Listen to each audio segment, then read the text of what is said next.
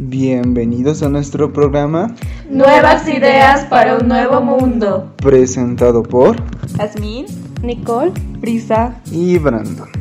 La intención de este podcast es analizar, reflexionar, cuestionar nuestra forma de pensar y actuar a partir de nuestra cultura e identidad. En este segundo capítulo analizaremos la situación académica en la facultad antes y después del COVID-19. Y empezamos. Eh, bueno, yo creo que este capítulo sería bueno empezarlo con una pregunta, una pregunta muy importante para nosotros como estudiantes, que es, ¿qué opinan de la educación virtual?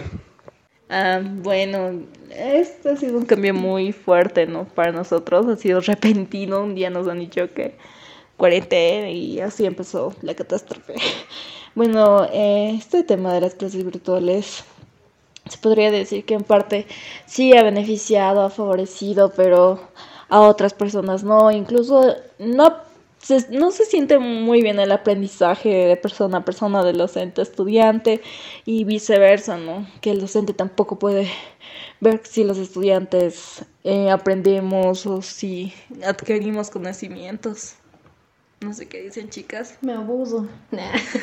bueno, es que eh, no siento que, por ejemplo, en te- materias que son muy teóricas, siento que se vuelve demasiado pesado de forma habitual, más pesado de lo que podría ser en presencial, porque no hay mucho quizá dinamismo, porque solamente el docente empieza a hablar y hablar y hablar del tema y se torna algo aburrido, quizá no, no se ha encontrado una forma de hacer que, que sea interesante.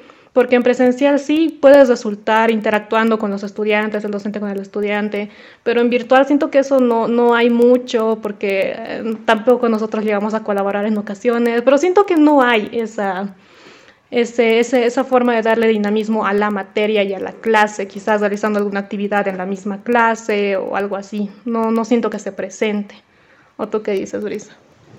Mm, Bueno, yo estoy de acuerdo con ustedes, chicas. Y bueno, como nos comentó Jazmín, nos dijeron que iban a ser dos semanas, que no, no íbamos a tener clases, pero hasta ahora seguimos con más de un año sin vernos, sin, in- sin interac- interactuar eh, nosotros, entre nosotros, nuestros compañeros, eh, entre los docentes, entre el, el plantel administrativo.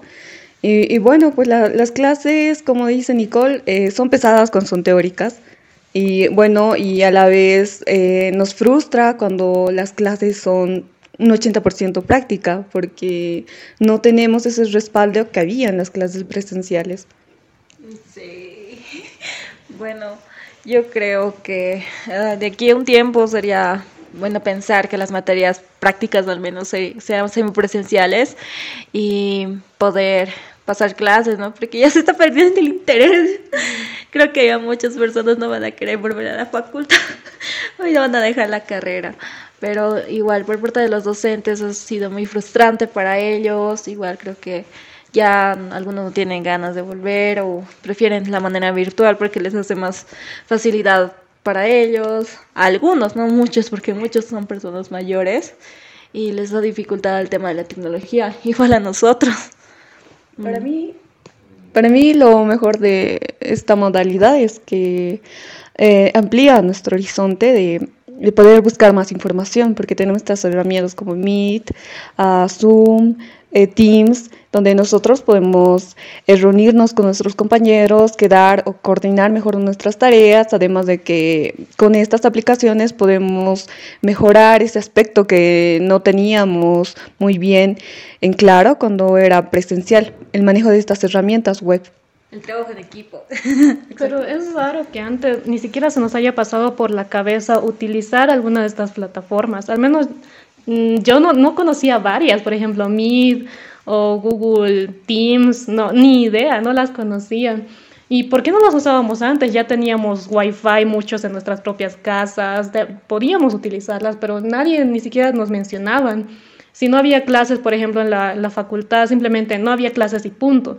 No había la posibilidad de pasarlas mediante alguna de estas plataformas. No sé, ni siquiera se las mencionaba. Era, es, es un poco raro, no sé. Porque eso debe ser, porque a diferencia de otras universidades de otros países, nosotros estamos retrasadísimos en el tema de la tecnología y la virtualidad. No buscamos, no implementamos nuevas formas de enseñanza, metodología, tanto nosotros, estudiantes, es decir, al docente, aquí Hagamos esto, o el arquitecto eh, que están llenos de conocimientos, o decirnos, ¿qué tal si intentamos? No hay esa iniciativa, no ha habido. También nos hemos acostumbrado mucho a pasar clases no de manera metódica o práctica, ya que sí es nuestra carrera. Tú, Brandon, ¿qué opinas? Yo estoy muy de acuerdo con todos los comentarios que han podido brindar y eh, hay materias que sí son, bueno, podemos quedar como un breve resumen que hay materias que sí son necesariamente deberían ser presenciales, como también hay materias que pueden ser de manera virtual. También yo creo que estamos totalmente de acuerdo en que cuando es totalmente textual una materia, cuando se la pasan hablando toda la materia es totalmente aburrido, algunos yo estoy casi, estoy totalmente seguro que muchos ni siquiera están en la clase, únicamente lo dejan y... como son. Sí, únicamente... Lo, lo dejan y, y, ya, solo están escuchando a ver si dicen lista y, y todos levantamos la mano. O bueno, todos, todos dicen presente y demás. Presente Arki. Sí se escucha. Ah, sí, bueno, ya desde nuestro punto de vista nosotros lo dejamos grabando. Bueno, algunos. Bueno, sí o sí, es algo, es otra ventaja, ¿no? Que podemos grabar la clase y para algún examen únicamente ir a los puntos más importantes sacar un screen y ya. O recapitular, porque a veces hay cosas que no se entienden a la primera y podemos volver a repetir y, y, estudiar, porque yo igual hago eso, a veces no entiendo y vuelvo a ver los videos. Eso ha sido una gran Como las clases de análisis estructural, por ejemplo, o algunas clases teóricas que pasan tan rápido el tema que algunos apuntes se te pierden sí o sí. Esa es una gran ventaja. Por eso deberíamos haberlo conocido o haber utilizado mucho más antes estas plataformas, Zoom, Meet, Google Teams, etc. Hemos usado más de la plataforma Moodle de, de la facultad también, porque antes ni, ni lo usábamos. No, apenas entrábamos para ver anuncios, no sé, noticias, ah, o nuestras notas. Eso es verdad. También eso creo que de la virtualidad y todo que estemos mal así de esta manera eh, se debe a nuestra preparación académica, ¿no? El tema de nuestro pensum, los, eh, los temas, los temarios, también la actualización de nuestra malla curricular. Yo creo que sí. Eh, esta pandemia ha obligado a muchos a tomar nuevos, nuevos estudios, digámoslo así. Por ejemplo, a, los, a ciertos docentes los ha obligado a, a sentarse y a aprender más sobre herramientas virtuales. Es, y no solo a docentes, a muchas personas, muchos estudiantes sobre todo. Y es algo que de algún modo les ha beneficiado porque están aprendiendo, ¿no? Claro, todos estamos aprendiendo, nos estamos como que actualizando recién con todo este tema, que no, es, no está bien, pero al menos de algo ha servido este, este tema de, de la pandemia, de, de, algo nos está ayudando, en algún sentido al menos.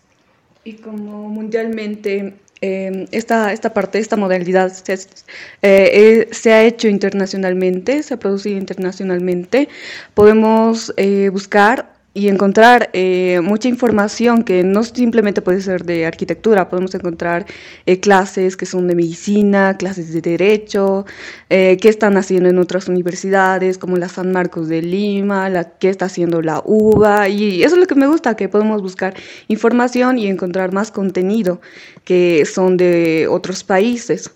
También, Y también podemos interactuar con otros, con quizá arquitectos, tal vez ingenieros incluso, de otros países incluso se podía, creo que uno de nuestros docentes nos lo mencionó, y era una gran idea poder que haya la posibilidad de hacer eso y que nos den su punto de vista tal vez de lo que nosotros estamos haciendo, o darnos otras ideas de desarrollar tal vez algún tipo de estructura, de los espacios, etcétera. Eso también es interesante y es un provecho que se le puede sacar a este tema de la virtualidad. A los equipos multidisciplinarios, eso.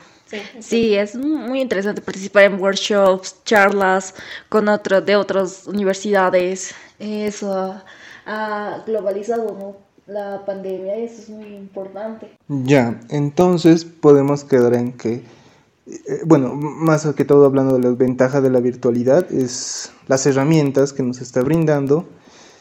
Estas herramientas nos brindan mucha más y mejor información, nos dan la posibilidad de poder escoger la información que nosotros vamos a poder eh, aplicar a nuestros proyectos y demás, a comparación de lo que era eh, presencial, de algún modo nos encerrábamos únicamente en lo que estaba con, a, nuestro alrededor, a los libros únicamente de la facultad. Pero ahora nos damos cuenta que podemos eh, aprender mucho más de otros lugares, no solo, no solo de donde estamos ahora, sino de otros lugares. Bueno, deberíamos rescatar las ventajas de ambos, de presencial y virtual. Eh, ambos puntos para cuando volvamos, después de que todo esto mejore, si es que mejora, poder eh, actualizar nuestra malla curricular, poder usar estas herramientas de una manera equitativa, poder cambiar todas nuestras metodologías de enseñanza y hacer unas nuevas, favoreciendo tanto a docentes, estudiantes y las, a las personas administrativas también, ¿no? Eso sería como una conclusión a este podcast y bueno, prepararnos para el siguiente capítulo, ¿no, chicas? Sí, nuestro último capítulo, posiblemente. A ver qué sale. Aún no estamos seguros. Nos vemos entonces al siguiente. Chao. Chao. Chao.